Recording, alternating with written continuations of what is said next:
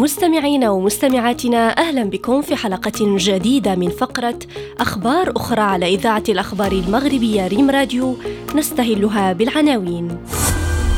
القط لاري كبير صائدي الفئران الموظف الأكثر وفاء في بريطانيا.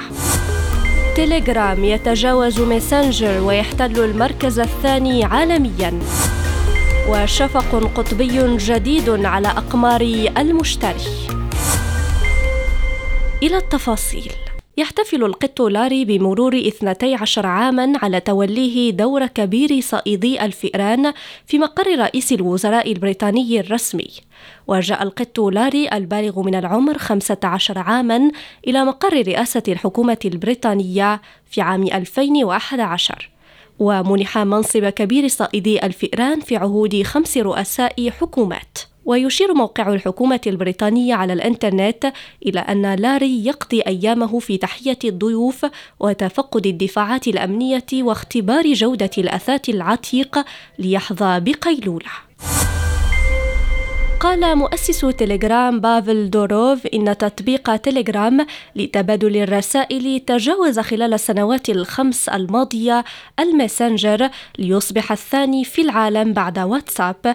وكتب دوروف عبر قناته في تليجرام على مدى السنوات الخمس الماضية تمكن تليجرام من تجاوز ماسنجر ليصبح تطبيق تبادل الرسائل الأكثر شعبية.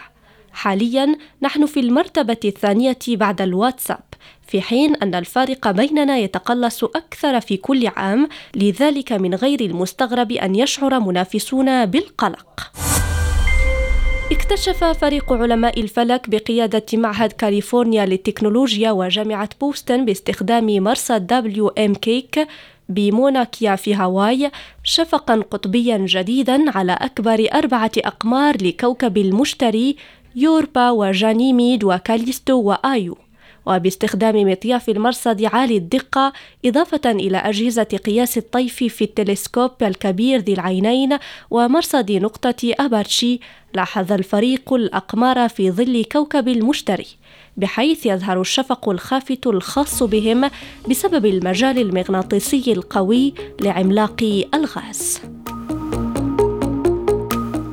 إلى هنا نصل إلى نهاية عدد اليوم. شكرا على حسن المتابعة ونلتقي بكم غدا مع أخبار أخرى.